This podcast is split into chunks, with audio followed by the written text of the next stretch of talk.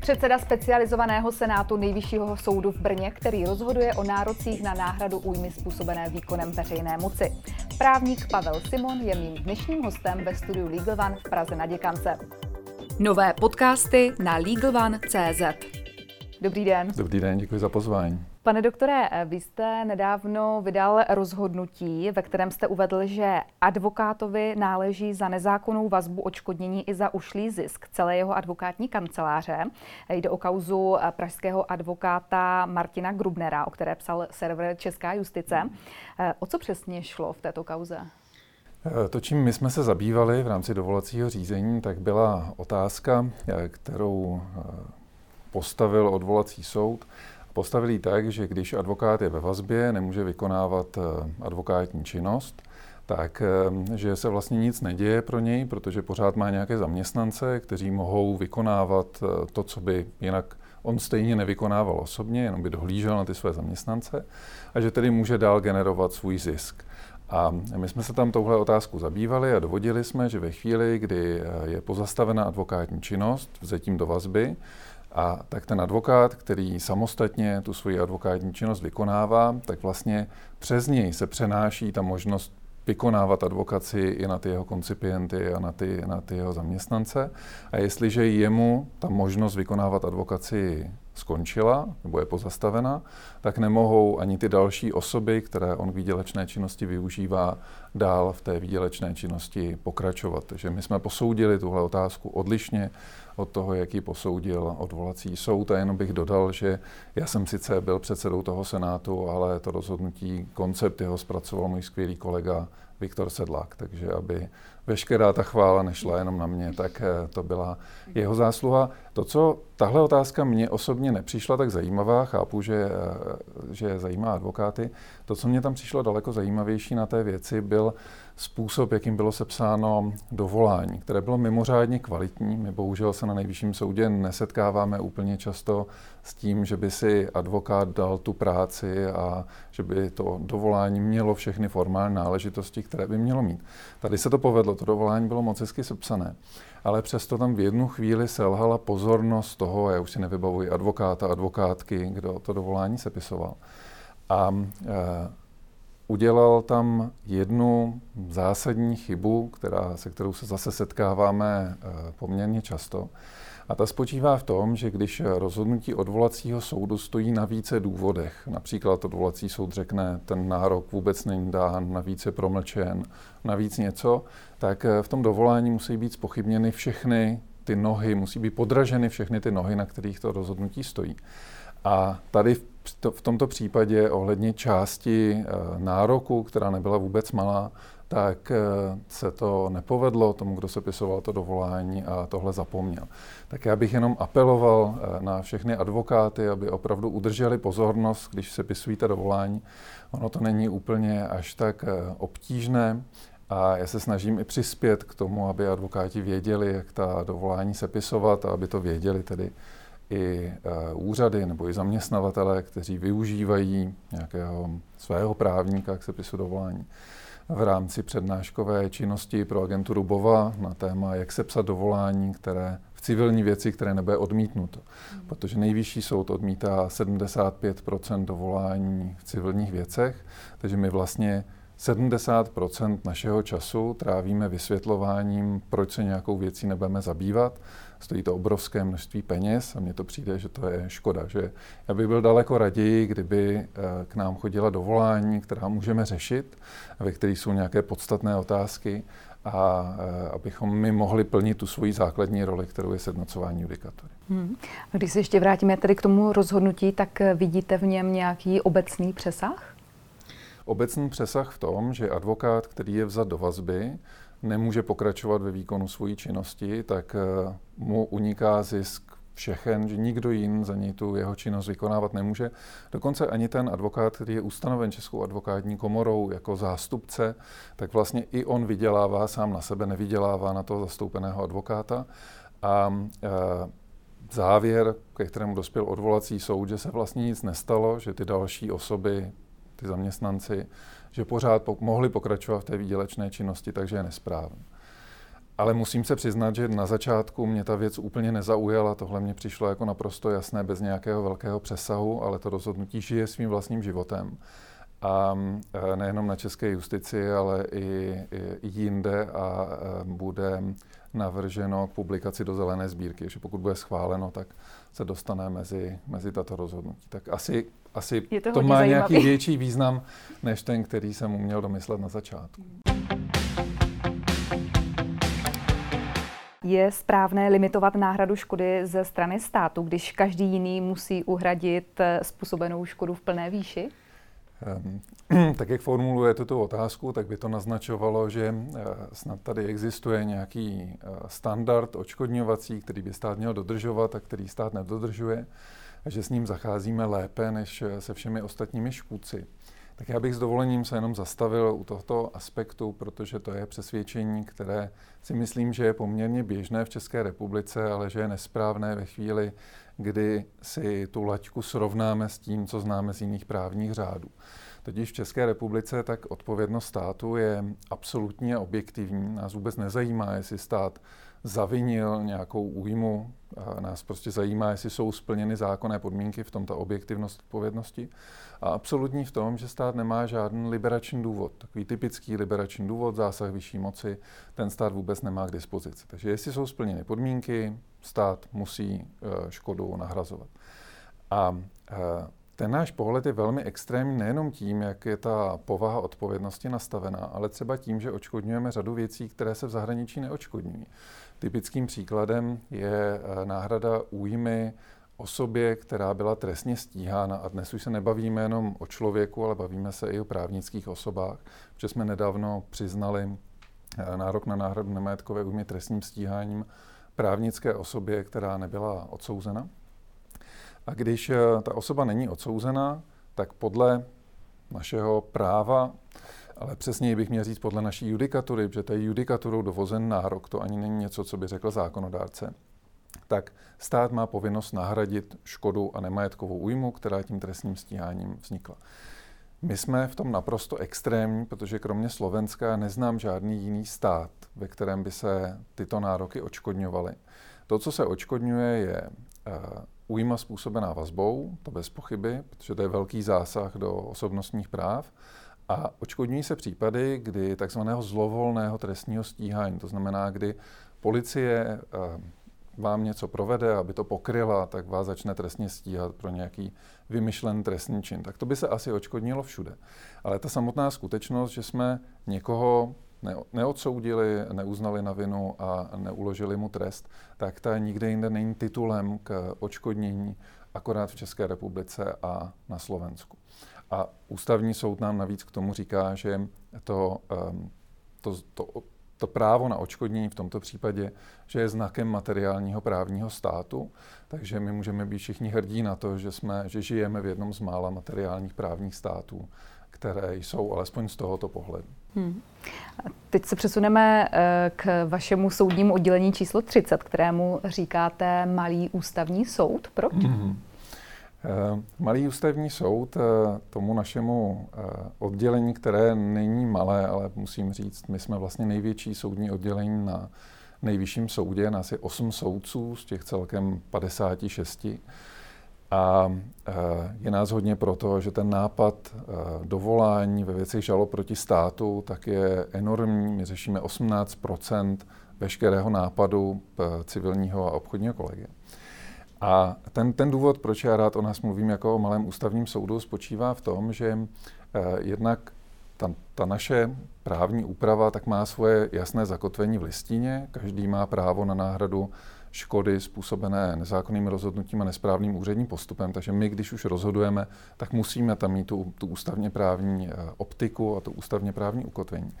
A druhá ta věc je ta, začnu takovou anekdotou, jednou jsem se bavil se soudcem ústavního soudu a on říká, my, když rozhodujeme, tak se bojíme toho, že zasáhne Štrasburg. A asi každý soudce, když rozhoduje, tak někde vzadu v mysli si říká, jak to asi dopadne u toho opravného prostředku, ať už to je odvolací soud, dovolací soud.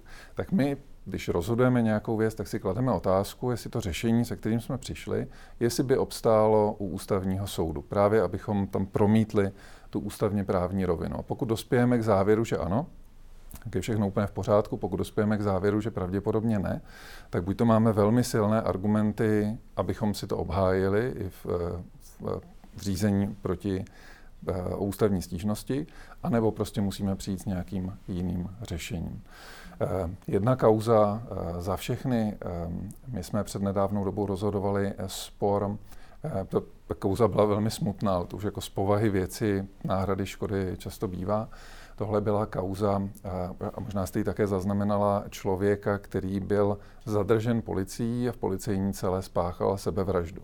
Nic tomu nenasvědčovalo, že by tu sebevraždu měl spáchat a byla otázka, jestli stát odpovídá pozůstalým dceři a družce za újmu, která jim vznikla tím, že ten člověk zemřel.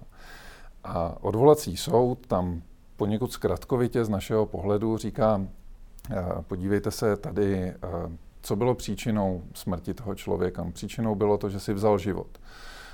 úplně přehlédl tu okolnost, že on si vzal život nějakou tkaničkou, která byla všitá do jeho mikiny a tu mu měli policisté odebrat. Tam oni mu ji neodebrali, protože ji nebylo možno vyndat z té mikiny a z nějakého důvodu usoudili, že, že se nic nestane. A druhá okolnost byla ta, že policisté měli každou hodinu ho kontrolovat, aby nedošlo přesně k tomu, že by se nějak poškodil. A v tom policisté také selhali. A my jsme to nahlédli eh, judikaturou eh, Evropského soudu pro lidská práva, ústavního soudu a říkáme, osoba, která je omezená na svobodě, tak je ve zvlášť zranitelném postavení. A jestliže jsou tady nějaké normy, které mají ochranný účel, mají zabránit škodě vzniklé určitým způsobem, tím, že ten zadržen se poškodí, ehm, na konkrétním subjektu, na tom, na tom poškozeném, a nějaké konkrétní újmě, tedy tady újma na zdraví nebo na životě, tak když dojde k porušení těchto norem, tak je velmi pravděpodobné, že příčinou té smrti v tomto případě, tak bylo právě porušení těchto norem. Takže eh, oproti, oproti odvolacímu soudu my jsme tam vnesli tenhle ústavně právní aspekt a eh, ta věc nějak pokračuje a žije svým dalším životem. Jaký je váš vztah mezi tedy nejvyšším soudem a mezi ústavním soudem? Jaké máte vztahy? Já si myslím, že ty, ty vztahy jsou mimořádně korektní, protože my si samozřejmě uvědomujeme, že jsme součástí nějaké hierarchie a že jsme tady od toho, abychom poskytovali nějakou veřejnou službu. Že prostě nikdo není zvědavý na to, že my se budeme hádat s ústavním soudem o to, kdo přijde s nějakým lepším řešením.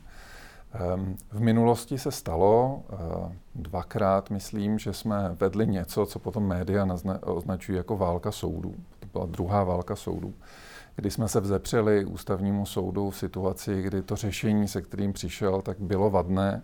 A dneska už můžu říct, že bylo vadné, protože tu jeho vadnost uznal potom v plenárním stanovisku sám ústavní soud. Takže někdy má smysl, a myslím si, že právě by to měl být nejvyšší soud, kdo pardon, má smysl tedy se bavit s, um, s ústavním soudem, přinášet protiargumenty k těm jeho nálezům a kdo jin by to měl dělat než eh, nejvyšší soud, který je vybaven tou odborností na to, aby opravdu na úrovni s ústavním soudem eh, diskutoval. Takže ty naše vztahy jsou mimořádně korektní. To, co já si myslím, že by ústavnímu soudu velmi slušelo, by byla reforma toho, jakým způsobem rozhoduje, protože na jednu stranu my tady máme eh, mimořádné dopady všech nálezů. Nálezy jsou závazné úplně pro všechny. Ve chvíli, kdy je vydan nález nějaké věci, tak eh, je velmi obtížné ho změnit. A eh, Myslím si, že není úplně šťastné, když nálezy vydávají tříčlené senáty, notabene, když eh, může ústavní soud vydat nález poměrem 2 ku 1, tak to mně přijde jako mimořádně nešťastné. A myslím si, že té závažnosti nálezů by výrazně prospělo, kdyby ten, eh, to soudní těleso, které rozhoduje, kdyby bylo větší, kdyby bylo třeba sedmičlené. On by asi ústavní soud v tu chvíli nevydával tolik nálezů, ale myslím, že nepotřebujeme vydávat další a další nálezy ústavního soudu. Ale ty nálezy, které by potom vydal, by byly daleko stabilnější a, a, a myslím, že bychom se o ně mohli daleko lépe opřít. Takže jestli bych si představoval nějakou nezměnu vztahu, myslím, že ty vztahy jsou dobré, ale změnu systematiky nebo, nebo toho, toho uspořádání v rozhodování ústavního soudu, tak tohle by určitě byla věc, kterou bych si přál. A myslíte si, že to je reálné, že, bychom, eh, že by došlo k nějaké takové Já myslím, reformě? že to je myšlenka, kterou jsem někde zaslechl od pana doktora Rycheckého, takže mm. asi to není něco, o čem by na ústavním soudu nepřemýšleli. Neznám v tuhle chvíli ty důvody, proč by to nešlo. My vlastně, když se podíváme na historii ústavního soudnictví u nás, a teď myslím od roku 93, tak vidíme, že ten první ústavní soud, tak to bylo takové zjevení pro obecnou justici, protože tam byli lidé, kteří ve směs nebyli spojeni s tím, jak fungovala justice eh, kolegů, kteří nutně byli formováni v té době nesvobody. Vůbec ním neříkám, že byli špatní právníci, ale je to prostě nějaký náhled na svět, který vás ovlivní. A, a ten rozhodoval ta velká témata. Některá rozhodoval ještě druhý ústavní soud, ale ten třetí, který teď nám bude končit, tak těch témat nutně má méně. Prostě ty velké věci už se vyřešily. A jakmile máte méně témat, tak vás to vede k tomu, že si začnete hledat nějaká jiná, protože nikdo nechce být soudcem ústavního soudu a psát sama odmítací usnesení, každý si chce občas vydat nějaký nález. A v tu chvíli vy se nutně dostáváte do toho, že třeba řešíte i věci, které by ústavní soud řešit neměl, věci výkladu pod ústavního práva, nikoliv jenom uh, ústavního pořádku. Takže to sebeomezení, o kterém ústavní soud často mluví a které nevždy se úplně projevuje v jeho rozhodnutích, tak by se dalo krásně posílit tím, že, že ten, to rozhodovací těleso by bylo větší. Uvidíme, jestli se dočkáme nějakých změn na ústavním soudu. Uvidíme. A ještě se vrátíme zpět tedy k tomu vašemu senátu. Mhm. Vy jste to už zmínil, že váš soudní senát je nejvíc vytížený. Čím si to vysvětlujete? Já si myslím, že to je dáno um, vztahem, tak a moje soukromá teorie, myslím si, že to je dáno vztahem nás vůči státu. A ono se to vlastně i projevuje v tom nastavení odpovědnosti, když jsem říkal absolutně objektivní. Pokud bychom to srovnali třeba s odpovědností za porušení unijního práva v, unijním právu, které je jakýmsi destilátem těch právních řádů starých členských států, tak zjistíme, že ta odpovědnost je, je koncipovaná jako subjektivní. Takže my si klademe otázku, jestli eh, členský stát porušil eh, unijní právo, jestli z toho práva vyplýval nějaký, nějaké konkrétní, individuálně určený nárok tomu poškozenému, ale pak si klademe třetí otázku. Pak si klademe otázku na příčinou souvislost. A čtvrtá otázka je, jestli to porušení unijního práva je dostatečně závažné. Že najednou tam máme nějaký prostor, který v tom našem národním právu nemáme. Objektivně absolutní a tady najednou si klademe otázku, jestli to porušení práva je dostatečně závažné. Takže my, jak jsme v tom extrému, v tom, v tom té velmi přísné odpovědnosti, tak si myslím, že ona je vlastně produktem toho, že my máme pocit, že stát nejsme my. A že to je nějaké jako oddělení nás a státu, které by si člověk mohl říct, že je dáno uh, minulým režimem, ale nedávno jsem četl uh, krásnou knihu Neznámá společnost od uh, sociologa Pospěcha a on tam vysvětluje, že to je něco, co zažívali už lidé za Rakousko-Uherska a co se vlastně přeneslo i do té první republiky. A, a my jako Češi se moc neidentifikujeme se svým státem. Takže máme pocit, že z cizího krev neteče, takže proč bychom ten stát nežalovali. A samozřejmě stát to dělá hodně, takže to hodně skazí. Takže to si myslím, že jsou takové dva důvody, eh, dva důvody toho, proč eh, těch žalob proti státu je tolik. Dneska ta situace je výrazně lepší, v minulosti nebyl soudní poplatek, nebyla tam vůbec žádná zábrana a ty žaloby proti státu velmi často byly zneužívány, taky nebyly, nebyly ve vysokém procentu úspěšné. Takže to bych řekl, že jsou ty důvody. A projevily se v nápadu věcí do vašeho senátu spory, které souvisejí s covidem? Eh, k mému překvapení ne. Já jsem čekal, že ty spory budou. Jsme komunikovali se soudci z soudu pro Prahu 2 eh, a pro Prahu 7, kteří měli být v té první vlně, kdy se někdo obrací na, na uh, příslušný úřad a chce nějakou kompenzaci podle pandemického zákona. A čekal jsem, že bude nějaká lavina těch žalob, ale dodnes jsem o žádných neslyšel, takže asi jich bylo velmi málo a nemyslím si, že z toho něco dospěje až na úroveň nejvyššího soudu. Samozřejmě byste se mohla zeptat, proč těch žalob je Přesně takhle tak, málo, protože určitě těch subjektů, které jsou postižené eh, pandemí, tak je hodně. Eh, a já na to asi nedokážu odpovědět. Buď to ten systém kompenzací, které poskytoval stát, už byl dostatečný, takže ty subjekty nemají důvod chtít nějakou další kompenzaci. A nebo je to tak, že z jejich pohledu se to, se to jeví tak eh, náročné, že do toho prostě nechtějí. Které kauzy se k vám dostávají nejčastěji? Ehm, dneska nejčastěji očkodňování za trestní stíhání, to si myslím, že je takový evergreen. Ehm, já když jsem přišel na nejvyšší soud v roce 2010, tak to byly nepřiměřené délky řízení, tak těch bylo hodně. Ehm, dnešním takovým hitem jsou různé potíže se stavebním řízením, různá nezákonná rozhodnutí vydávaná všemi možnými úřady. Vlastně ta Ono to vypadá, že ta odpovědnost státu je velmi jednoduchá. My máme zákon, který má 30 něco paragrafů, ale potíž je v tom, že to, kde, eh, vznik, kde dojde k tomu problému, který pak způsobí újmu, tak je vlastně napříč celým právním řádem. Jednou rozhodujeme o něčem, co má svůj základ v civilním soudním řízení, příště ve stavebním řízení, potom to je nějaké hygienické řízení. Prostě ta, ta materie je velmi široká. Mm-hmm. A ty nepřiměřeně dlouhé řízení, tak to už se teď, to už není časté, to znamená, že už se zrychlily soudy, Mám nebo jak si to vysvětlujete? Jednak si myslím, že se soudy zrychlily, že se snížil nápad eh, těch věcí a že i soudy um, jsou si vědomi toho, že je tady nějaký požadavek na přiměřenost délky řízení. Takže eh, to si myslím, že přispělo k té rychlosti, ale druhá věc je, že naprosto skvělou práci tady odvádí Ministerstvo spravedlnosti, které vlastně v té první linii, když eh, je někdo poškozen, tak se povinně musí obrátit na příslušný úřad, aby mu náhradu poskytl. A Ministerstvo spravedlnosti tady funguje skvěle, protože ono ty náhrady poskytuje a z nějakých statistik, které jsem viděl asi před dvěma lety, tak je neúspěšné potom u soudu asi jenom ve 20% věcí. Takže 80% věcí, které se dostanou k soudu. Musíme vidět, že oni spousta věcí se k soudu vůbec nedostane. Tak to oni všechno jsou schopni odfiltrovat.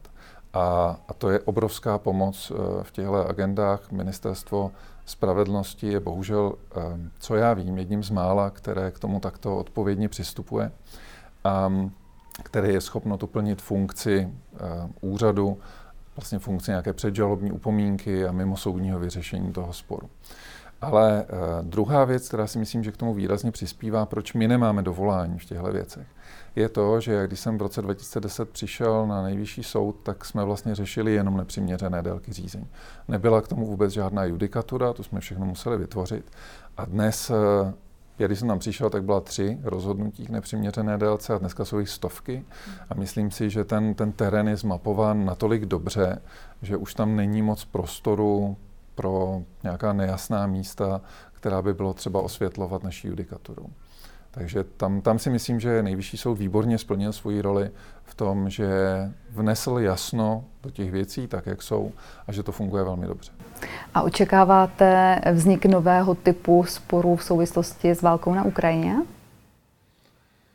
Já si to uh, nemyslím, že dojde k nějakým novým sporům. Uh, já jsem se bavil s kolegy z Nejvyššího správního soudu, když jsme měli zasedání zvláštního senátu, který je zvláštní proto, že v něm je to soudní těleso, ve kterém, které má sudý počet soudců. Nás my jsme tři soudci z Nejvyššího soudu a tři soudci z nejvyššího správního soudu a rozhodujeme spory o kompetenci mezi správními orgány a správními uh, soudy na straně jedné a civilními soudy na straně druhé.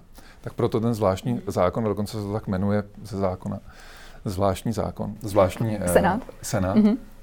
A, a tak jsme se bavili o této otázce a oni říkali, že uh, dnes vlastně je nějaká právní úprava, která říká, jaký je pobytový režim uprchlíků z Ukrajiny u nás. Možná, že za několik let, nebo až ta úprava skončí, že uh, si budou žádat o azyl někteří z nich. Možná, že v těch azylových řízeních pak budou nějaké problémy, které budou řešit kolegové ve správním soudnictví. Takže jestli z toho budou nějaké potíže pro nás, tak si myslím, že to je otázka sedmi let třeba. Takže v tuhle chvíli neočekávám. Mm-hmm. Tolik předseda Senátu Nejvyššího soudu v Brně, Pavel Simon. Děkuji vám za rozhovor. Já děkuji za pozvání. Pěkný den.